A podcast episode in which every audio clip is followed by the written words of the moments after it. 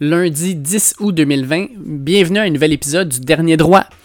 Peu importe où vous nous écoutez, que ce soit Google Podcast, Apple Podcast, Spotify ou n'importe quelle autre plateforme, je vous invite à partager nos différents épisodes et à nous noter, que ce soit 2 étoiles, 3 étoiles, 5 étoiles, ça ne dérange pas. On veut simplement un petit peu de, feedback de votre part. De plus, si vous avez des questions, n'hésitez pas à nous les poser. Ça va nous faire plaisir d'y répondre en ondes.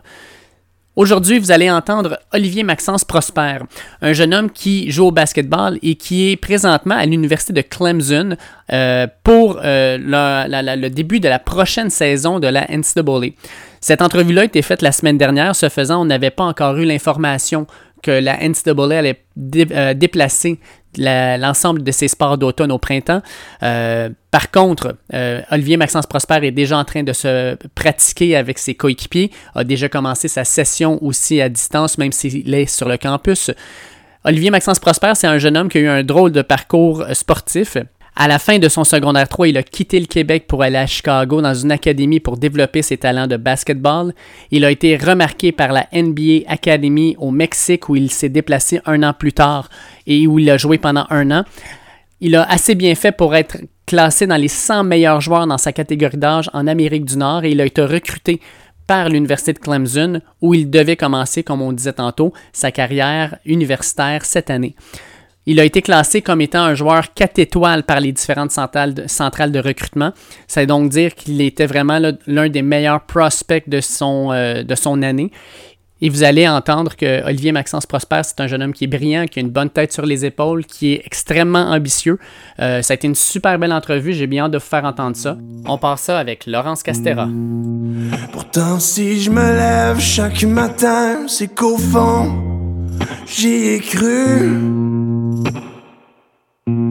Et que j'y crois encore. Je reçois aujourd'hui Olivier Maxence Prosper, qu'on va appeler Maxo pour, euh, ou Omax en fait, pour euh, les intimes. Salut euh, Maxence, comment ça va? Ça va bien, ça va bien, toi? Oui, ça va bien. Tu me disais tantôt euh, que tu étais présentement sur le campus de Clemson. En fait, tu es là depuis combien de temps? Euh, je suis ici, ça fait à peu près un mois. Je suis, euh, je suis arrivé ici le 5 juillet, so c'est ma quatrième semaine. Et puis, comment tu trouves ça, dans le fond, le campus universitaire américain? C'est-tu euh, particulier aussi avec la situation? Oui, mais en, en- en- en fait, j'aime bien ça. Puis, puis j'ai- j'aime vraiment où est-ce que je suis. C'est pas la même chose que ça aurait été si on ne serait pas dans la situation qu'on est maintenant, mais j'aime bien le campus, puis, puis, puis j'aime bien où je suis en ce moment. Génial. Puis là, présentement, dans, dans le- le- le- les résidences en fait universitaires, est-ce que vous êtes beaucoup d'élèves ou c'est vraiment une minorité qui est là? Euh, pour l'instant, on n'est vraiment pas beaucoup, honnêtement. Euh, sur le campus, c'est plus seulement des athlètes qui sont ici. Les, les étudiants réguliers, ne sont, la plupart ne sont pas sur le campus. Il n'y a pas beaucoup de gens dans les dorms ou dans les résidences. Puis, je- écoute, moi, je suis un fan de football. Est-ce que tu as rencontré Lawrence ou Travis Etienne ou euh, les, les gars de football? euh? Euh, pas encore, non, pas encore. Je vais probablement les rencontrer bientôt euh, dans, des, dans des événements de Clemson, mais non, je ne les ai pas encore rencontrés. All right. Quand, quand tu les rencontreras, tu m'en feras, feras part. Moi, ces gars-là, je les suis depuis de- plusieurs années. Là. Donc, euh, qu'on va revenir à toi parce que dans le fond, l'entrevue, c'était, pas pour avoir euh, des informations sur qu'est-ce qui se passe avec l'athlétique à, à Clemson, là, mais plutôt pour parler un peu de ton, de, de ton cheminement qui est, euh, qui est assez particulier, en fait. Euh, Mhm. En fait, tu joues au basketball depuis vraiment longtemps. Tu as, commencé civil ou scolaire? J'ai commencé civil. J'ai commencé civil quand j'avais vraiment 6-7 ans. Euh, jouais civil à Laval, proche de chez moi et tout. Puis après ça, j'ai monté, j'ai monté chaque année.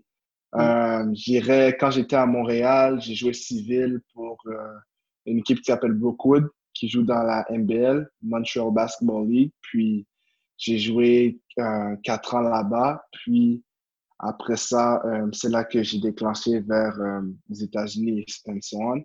Um, après ça, après beaucoup, j'ai été, euh, j'ai eu l'opportunité d'aller jouer euh, à Chicago. Tu avais, 15 ans à ce moment-là, c'est ça? Oui.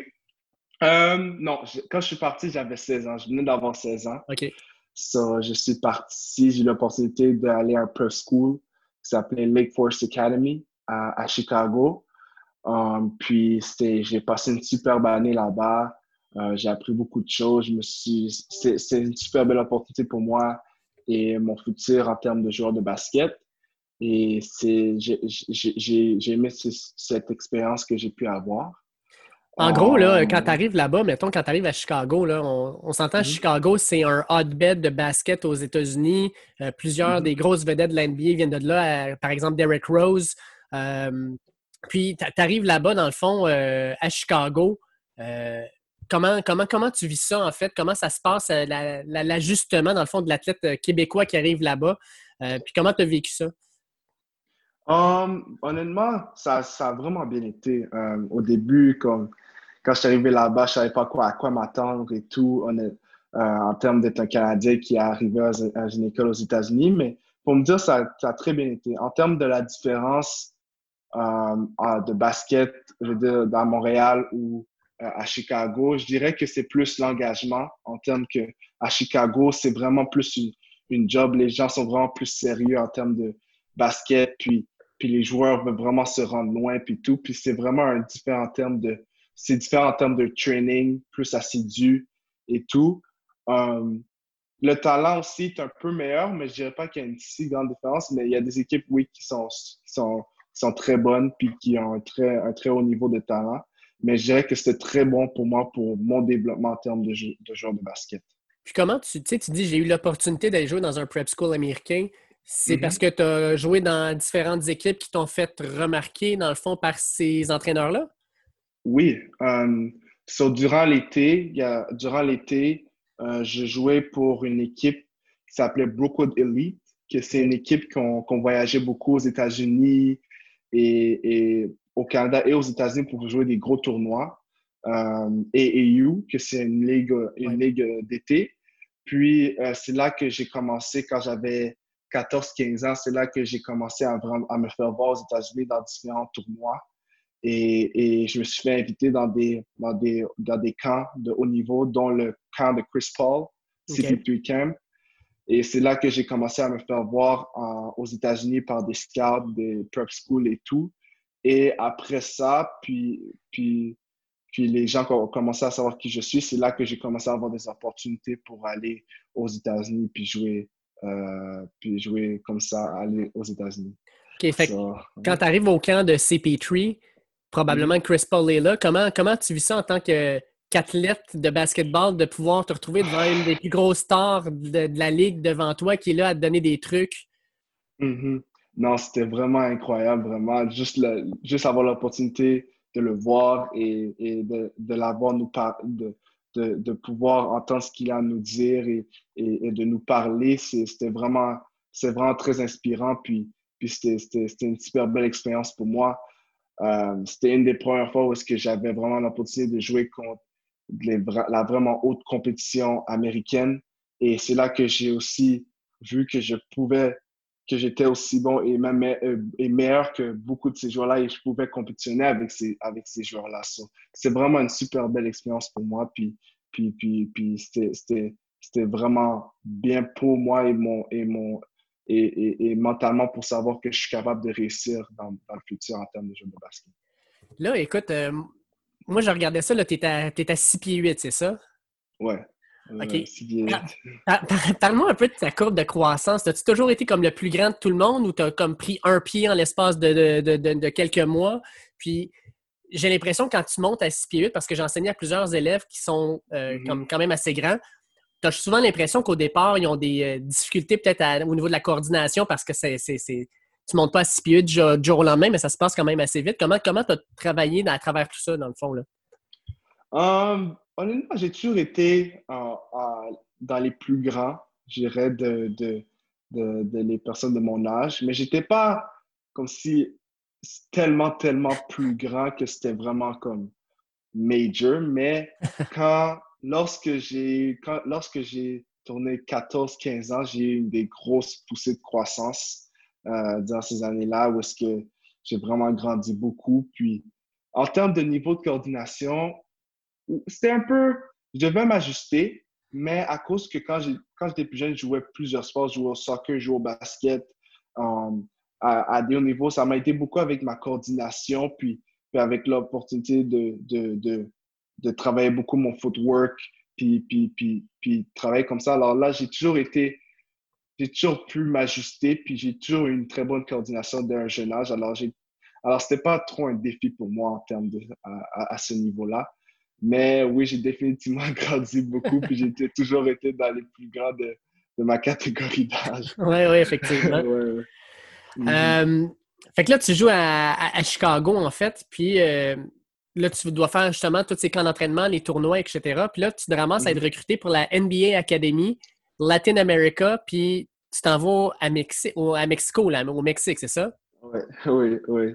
Comment, comment ça ah, s'est passé? Puis quand tu arrives à Mexico, tu te débrouilles en anglais ou il faut que tu apprennes un petit peu d'espagnol? De, euh, ouais. Euh, après mon année à Chicago, j'ai eu une autre opportunité de pouvoir aller à la NBA Academy euh, au, Mexique, à Mexico City. Puis c'était vraiment comme quand je suis arrivé là-bas, oui, je devais apprendre un peu l'espagnol, mais c'était plutôt anglais. Mais je trouve que c'était une super belle opportunité pour moi, vraiment, de pouvoir aller à, à la NBA Academy. J'ai vraiment trouvé que c'était c'était euh, pour moi c'était une super belle opportunité de, de m'améliorer beaucoup, d'avoir le, de pouvoir me, avoir l'exposure en, en, termes de jouer des meilleurs tournois puis d'avoir un training de la NBA.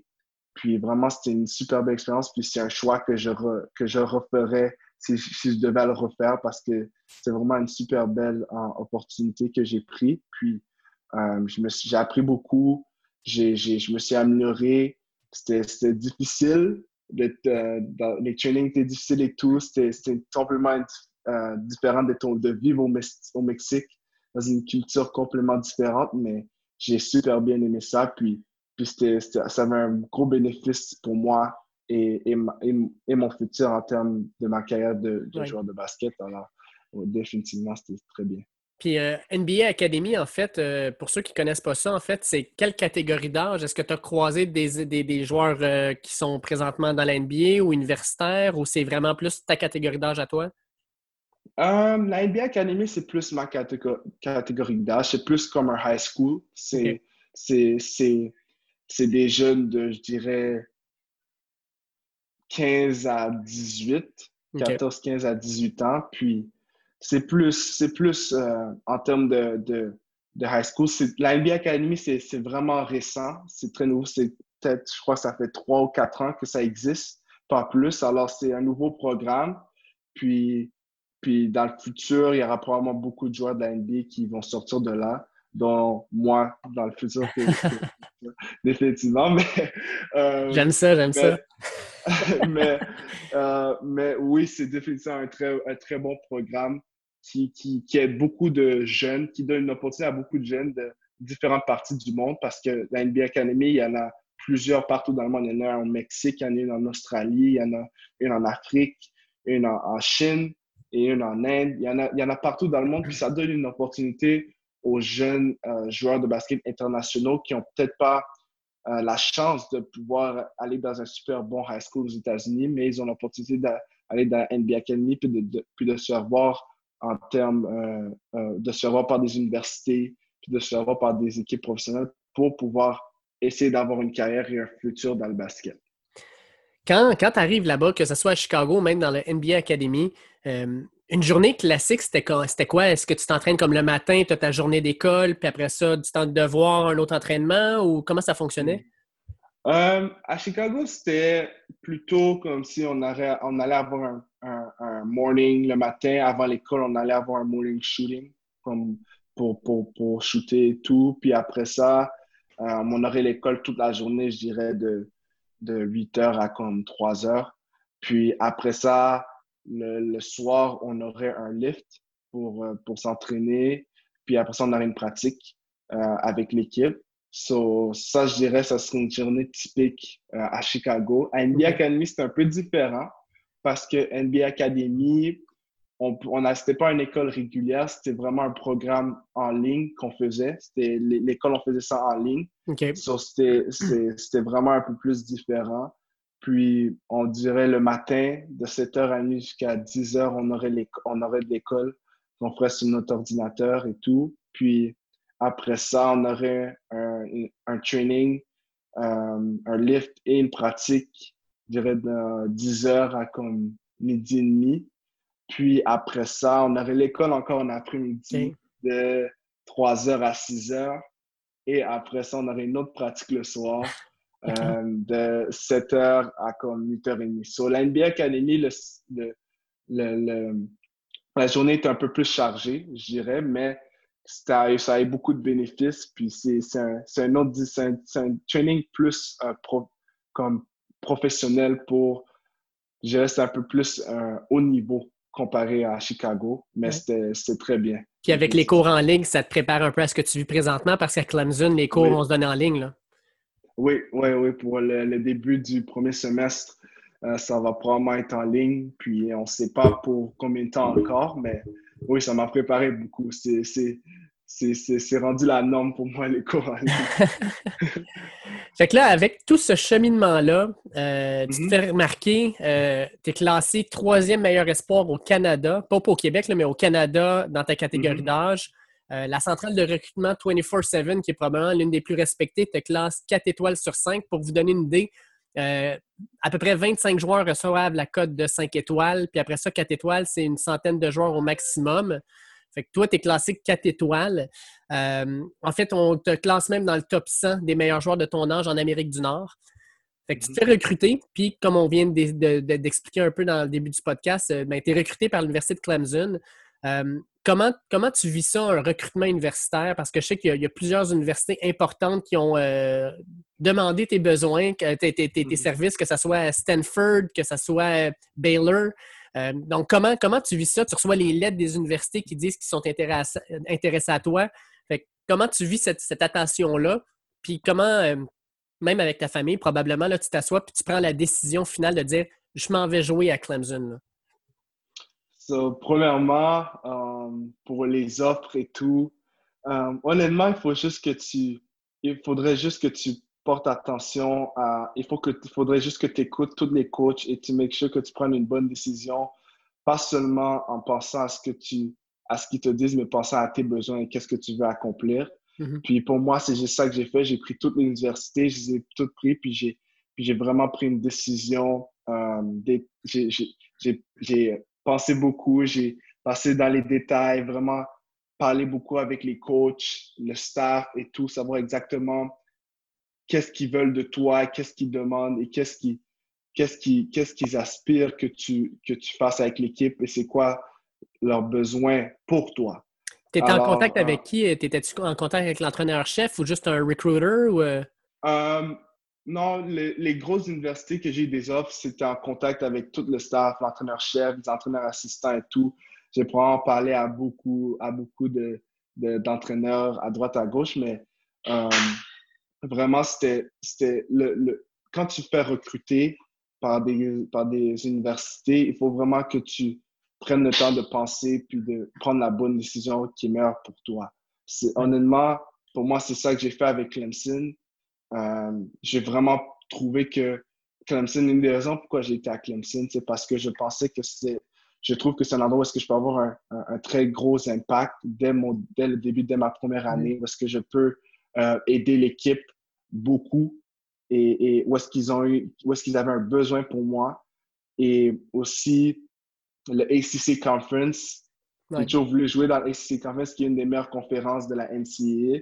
Euh, à mon avis, la meilleure conférence de la NCAA. Je suis d'accord avec toi. Et, et, aussi, avec l'approche, l'approche des entraîneurs envers toi, de la façon qu'ils m'ont recruté durant la visite et tout. J'ai vraiment trouvé que c'était l'environnement que je voulais être dedans et l'équipe que je voulais jouer. Alors, c'est pour ça que, en gros, la, raison pourquoi j'ai décidé d'aller à Clemson. Tu parles de, ACC, là. Euh, là, on, va y aller dans, le monde idéal. Il y a une saison, là. Mm-hmm. Laquelle de, de ces équipes-là tu as le plus hâte d'affronter? Duke, North Carolina, Florida State, Notre-Dame, Virginia ou Louisville? Je veux dire, honnêtement, j'ai hâte de toutes les affronter. j'ai hâte de toutes les affronter, juste de jouer, contre ces équipes-là, je suis excité. Mais si je devrais choisir une équipe, je choisirais Duke. Définitivement Duke. Parce que Duke, euh, en termes d'équipe de, basket, c'était une équipe, c'est une équipe euh, dans, les, dans, les, années passées qui était qui est cotée à une, une, des meilleures équipes de, de tout college basketball de tous les temps.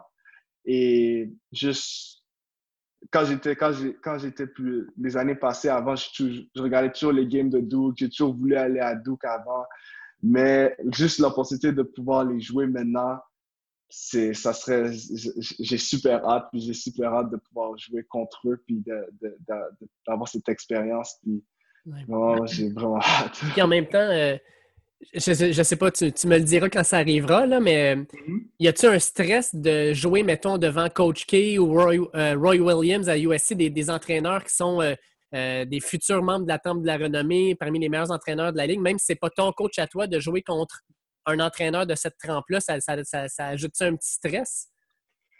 pour te dire honnêtement, pas vraiment. Parce que mon but, c'est pas de les impressionner, c'est de vraiment les, c'est de les battre leur équipe. c'est comme, un, même s'ils sont un super bon coach, c'est comme, c'est un, coach comme n'importe quel autre coach. Tu comprends? moi, je veux juste aller là, puis mon but, ça n'est pas d'impressionner ou de, le, coach, ça va être de pouvoir, de faire mon possible pour battre son équipe. même si je l'admire énormément, rendu sur le terrain, c'est pas le temps de, de, aimer ce coach-là ou de vouloir le, de vouloir l'impressionner et tout. Là, c'est le temps de vouloir mettre, mettre, ma game face on puis dire, OK, toi, t'es es mon, es mon adversaire, je veux te battre. Tu comprends ce que je veux dire? Je veux gagner. So, oui, c'est un très, c'est un coach, un des meilleurs coachs de tous les temps et tout, qui a accompli beaucoup puis que je respecte énormément. Mais rendu là, je vais pas mettre de stress sur moi que c'est, ah, oh, c'est ce coach-ci, ce coach-là. Je vais juste aller là puis je vais jouer au basket. Et c'est gagner contre d'autres. C'est exactement ça. Cool. Puis, euh, selon la, façon que la saison se déroule, est-ce que tu considères que tu pourrais être un one and done, c'est-à-dire un joueur qui joue une année universitaire puis qui s'en va dans la NBA, ou ton objectif, c'est de, jouer quelques années encore? Ou, euh? Non, euh, définitivement, l'objectif numéro un, ça serait d'avoir la saison puis de pouvoir partir puis aller one and done. Ça, c'est le but ultime. Mais pour l'instant, je pense pas vraiment à ça. Je pense juste à m'améliorer ici puis essayer d'avoir la meilleure saison euh, possible avec Clemson. Ça, c'est la chose que je me préoccupe. Mais avoir une super bonne saison, mon but maintenant, c'est de, de, de, aider mon équipe à gagner puis d'aller essayer de chercher un National Championship. C'est le but numéro un pour l'instant. Oui, le but, c'est le but ultime pour moi personnellement, c'est la NBA. Alors, si l'opportunité vient, c'est sûr que je ne vais, pas, je vais pas la laisser aller. Ça va être, c'est quelque chose que je vais considérer beaucoup. Mm-hmm. Mais pour l'instant, mon focus, c'est vraiment l'équipe Clemson, puis essayer de gagner le plus de matchs possible, puis aider mon équipe à essayer d'aller gagner un National Championship. Oui, exact. Euh, je peux comprendre, en fait. C'est vraiment l'objectif final. Euh, l'an dernier, Clemson n'a pas eu une super saison au basket. Là. Ils ont fini 16, euh, 16 mm. victoires, 15 défaites. Mais mm. cette année, toi, tu entres en jeu. Puis euh, il y a mm-hmm. aussi PJ Hall, qui était aussi un 4 étoiles, euh, qui était classé quand même 54e euh, national, qui rentre. Fait que vous êtes deux, deux vertes recrues qui embarqué, mais deux gars qui ont quand même un, beau bagage, qui ont des, attentes quand même élevées. puis aussi, ben, le meilleur joueur de Clemson l'an dernier, qui est Amir Sims, lui aussi de mm-hmm. retour. Fait que ça fait en sorte que vous, avez, vous allez avoir un noyau plus jeune, mais en même temps aussi un vétéran qui va mener tout ça. Comment, comment tu vois l'équipe, en fait? Parce que là, tu as sûrement commencé à, t'entraîner avec tes coéquipiers. Comment tu vois l'équipe à date? Oh, je suis super. honnêtement, je pense qu'on a une super bonne équipe.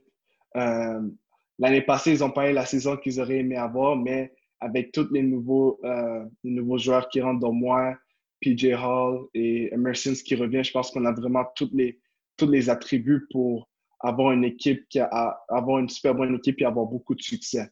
L'année passée, ils ont eu des super bonnes games. Ils ont gagné contre Duke, Louisville, Florida State. Toutes ces équipes-là, là, en ajoutant moi, PJ et, et, et, et, nous qui rentrent en jeu, je pense qu'on peut avoir une très, peut avoir une très bonne saison puis être dans les, dans les tops de SEC puis vraiment faire un push pour, pour gagner le championnat. Honnêtement, là, ah, j'ai pratiqué avec eux les dernières semaines puis je vois vraiment qu'on a vraiment quelque chose de, de, de très spécial puis que euh, si on continue à faire ce qu'on a à faire puis travailler comme, comme on fait maintenant, euh, on a des très grandes chances de faire des grosses choses cette année. OK. Puis toi, tu es considéré comme un power forward. en fait, quand, quand, tu regardes ton jeu, est-ce que power forward, c'est la, bonne position ou non, non? en fait, tu te verrais plus comme quelle position? Puis c'est quoi qui fait que ton jeu se démarque des autres? Ça, ça serait quoi ta qualité principale de joueur? Ta vision, ton, ta finition? Honnêtement, les gens me classent comme un power. Il y a des gens qui me classent comme un power forward, il y a des gens qui me classent comme un guard. Moi, honnêtement, pour te dire, honnêtement, il n'y a pas de position spécifique qui, qui est bon pour moi. Moi, je suis un joueur versatile qui est capable de jouer toutes les positions que, que j'ai besoin. Je, pourrais. Je suis capable d'impacter le match de, de, différentes, de différentes façons. Je suis capable de scorer, je suis capable de défendre, je peux prendre des rebonds. Euh, si j'ai besoin de post-up, je suis capable post-up. Si je dois monter la balle, je peux monter la balle il n'y a pas vraiment de, de limitation pour moi à mon jeu. Puis je trouve que c'est ça un de mes, un de mes meilleurs attributs, c'est que je suis capable de faire plusieurs choses sur le terrain qui peut, qui peut aider mon équipe de plusieurs façons, qui peut aider mon équipe euh, défensivement et offensivement. Alors, c'est ça ma numéro, mon attribut numéro un que je dirais que, que, que, que, que, je que, qui est à moi, qui qui est, qui est à, qui est, à moi, ouais. exactement, qui est propre à moi. je, vais terminer l'entrevue avec quelque chose de particulier. Euh, tu es de la génération qui a toujours connu une équipe à Toronto, les Raptors, qui ont gagné le championnat mm-hmm. l'an dernier. Euh, mais en même temps aussi, euh, on voit qu'il y a un engouement à Montréal pour le basket. Chris Boucher joue avec Toronto. Lugan Dort est rendu avec OKC. donc, on a des Montréalais qui sont dans la meilleure ligue de la planète. Euh, mm-hmm. Puis là, il y, a, aussi justement un, bassin de joueurs qui se développe et qui monte. Comment tu vois euh, comment tu vois ça en fait? Est-ce que de voir justement un Chris Boucher qui gagne le championnat, qui a passé par Oregon, euh, qui est passé par la G League, puis cette année qui a une super belle saison, comment ça, toi, ça t'inspire? Est-ce que tu as un, en fait, dans l'NBA, as-tu un modèle ou un joueur justement que tu suis pas mal plus? Puis comment tu vois ton rôle dans cette, dans cette machine-là, dans cette roue qui tourne-là, comme le, prochain futur, futur gros prospect québécois qui pourrait faire la NBA? Comment, comment tu vois ton rôle par rapport au développement de ce sport-là dans ta province? Mm-hmm. Euh, je vais répondre à ta première question. Euh, c'est correct, c'est correct, c'est correct. Euh, la première question, je trouve que tu vois ce que Lou Dort puis ce que Chris Boucher est en, sont en train de faire en ce moment dans la NBA, c'est vraiment très inspirant pour moi et, et, beaucoup de joueurs au Québec c'est, il, il, il, montre que même si le Québec n'est pas reconnu pour, pour son talent en termes de, de basket, qui n'est pas reconnu pour un, pour un endroit qui est très bon au basket, ils sont en train de montrer à moi et à d'autres jeunes que c'est possible de se rendre à ce niveau-là. Puis même, même si ça, ça, ça, ça ne ça, part, ça, part, ça dérange pas d'où tu viens, c'est vraiment qu'est-ce que tu fais avec euh, si tu mets le, si tu mets l'effort, si tu work hard, si tu fais tout ce que tu as besoin pour te rendre à tes buts, si tu veux vraiment te rendre, tu es capable. C'est ça mm. qu'ils sont en train de dire puis ils sont en train de montrer. ça ne dérange pas, ça, ça, veut rien dire que tu es un Montréalais, qui, un francophone qui, qui, qui, est, qui est dans une province principalement de hockey. Ça, si tu aimes le basket, si tu veux vraiment te rendre loin, tu peux. Il faut juste que tu mettes l'effort puis que tu, tu, puis que tu, puis que tu travailles fort, puis les grosses équipes, les grosses écoles vont te trouver. Alors, c'est ça, qui, c'est ça qui est vraiment inspirant de ce qu'ils sont en train de faire en ce moment. Pour répondre à ta deuxième question, que, qui est moi, qui, va, qui est probablement un des, futurs prospects de la NBA, moi, je trouve que je vais être un, bon role model pour la prochaine génération qui, vient du Québec parce que je veux vraiment aider um, à monter le basket au Québec. Je vois ça aujourd'hui, il y a tellement de talent au Québec. Il faut juste avoir une meilleure plateforme pour que ces jeunes puissent montrer leur talent mm-hmm. aux États-Unis puis à d'autres niveaux. Alors, moi, je vais être cette inspiration, puis je vais montrer aux jeunes qui peuvent réussir aussi à accomplir leur but et qui doivent, qui, qui doivent continuer à travailler fort puis qui sont capables d'accomplir de, ce qu'ils veulent euh, accomplir en termes de, euh, au, basket. Puis, pour moi qui a joué pour Team Québec durant l'été, les dernières années, je vois vraiment qu'on est capable de, de, monter puis de faire un push en termes de, de, de, de avoir plus de joueurs qui seront à l'NBA, qui jouent au niveau universitaire et tout. Alors, euh, je vois que le Québec, le Québec va juste continuer à monter et à monter en termes de, de son talent en, basket. Exact. Puis, euh, on a souvent parlé de la NBA à Montréal. Est-ce que c'est quelque chose auquel tu crois? Euh, honnêtement, oui. J'y crois. J'y crois beaucoup. Le plus qu'il y aura de joueurs, je pense que le plus qu'on va avoir de joueurs de Québécois qui vont rentrer dans la NBA, comme les, comme les Lugans Dort, les Cus Boucher, probablement moi et d'autres joueurs qui vont, qui vont venir, je pense vraiment que ça va aider beaucoup à, à montrer aux gens, puis, et puis aux, aux, aux, gens des Québécois que il y a le basket au Québec est très bon, puis ça va commencer à, à, à, à monter. Euh, euh, j'irai avoir beaucoup plus de fans de basket au Québec. Parce mhm. que c'est ça qu'il faut. Pour avoir une équipe de NBA à Montréal, il faut avoir plus de fans, il faut avoir plus de gens qui vont venir voir les matchs dans les, dans, dans, dans les arénas et dans les, dans les arenas et tout. C'est ça qu'il faut. Euh, c'est ça qu'il faut avoir, puis il faut inspirer des gens, puis c'est ça qu'on est en train de faire. Puis je pense que dans le futur, ça va arriver. Il faut juste continuer à faire ce qu'on fait en ce moment, puis, puis, puis on, va, on va influencer beaucoup de gens. Puis ça, j'espère que ça va arriver. Je l'espère, je l'espère. Puis euh, en fait, euh, qu'est-ce qu'il y en est pour la saison? on va se laisser là-dessus. Euh, qu'est-ce qu'il y en est pour la saison de basket de Clemson? Est-ce que vous avez un peu de nouvelles? Parce que là, le ACC a annoncé au football hier qu'ils vont faire une saison uniquement avec leur conférence, plus un match à l'extérieur. Est-ce que vous entendez un peu de ce qui se passe avec le basket ou pour l'instant, c'est en attente? Euh, c'est plus, en, ce moment, c'est vraiment dans l'air, c'est vraiment en attente, on est, on est vraiment en train d'attendre. Ça va, il y a des gens qui disent que ça va probablement commencer en janvier ou un peu plus tard, ça va être décalé un peu. Ou que peut-être on va, on va juste jouer dans notre conférence, des matchs de conférence, mais vraiment maintenant, c'est trop tôt pour vraiment savoir ce qui va se passer euh, pour la saison. Mais je pense qu'il va avoir définitivement, il va avoir une saison ils vont, mm. euh, la, la, NCA va faire son possible pour avoir une saison, puis je pense qu'il va en avoir une, définitivement. Écoute, euh, Maxence, je vais te souhaiter non seulement une superbe saison à Clemson, mais je vais te souhaiter aussi de faire euh, un March Madness. L'an dernier, malheureusement, il n'y en a pas eu, mais je te le souhaite parce que c'est, un événement qui est complètement fou. Puis c'est sûr qu'on va te suivre avec intérêt pendant les différents matchs que Clemson va jouer contre le ACC merci beaucoup. Merci beaucoup pour cette interview. Puis euh, c'était super apprécié. Puis n'importe quand, reach out. Merci beaucoup, Maxence. Encore une fois, merci à Olivier Maxence Prosper pour l'entrevue. Ça a été hyper apprécié et j'espère sincèrement qu'il pourra jouer quelques matchs cet automne ou au printemps pour montrer tous ses talents. Comme d'habitude, je vous invite à partager nos épisodes sur les différentes plateformes que vous utilisiez, que ce soit Spotify, Google Podcast, Apple Podcast ou peu importe dans le fond l'application qui vous tient à cœur. Je vous invite aussi à noter notre podcast, que ce soit avec deux étoiles, trois étoiles, cinq étoiles, ça ne dérange pas vraiment, on veut juste votre feedback.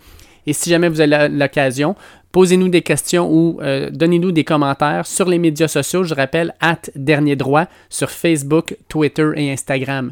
Sur ce, je souhaite de passer une bonne semaine, puis on se reparle bientôt. Ciao! Pourtant, si je me lève chaque matin, c'est qu'au fond, j'y ai cru. Et que j'y crois encore.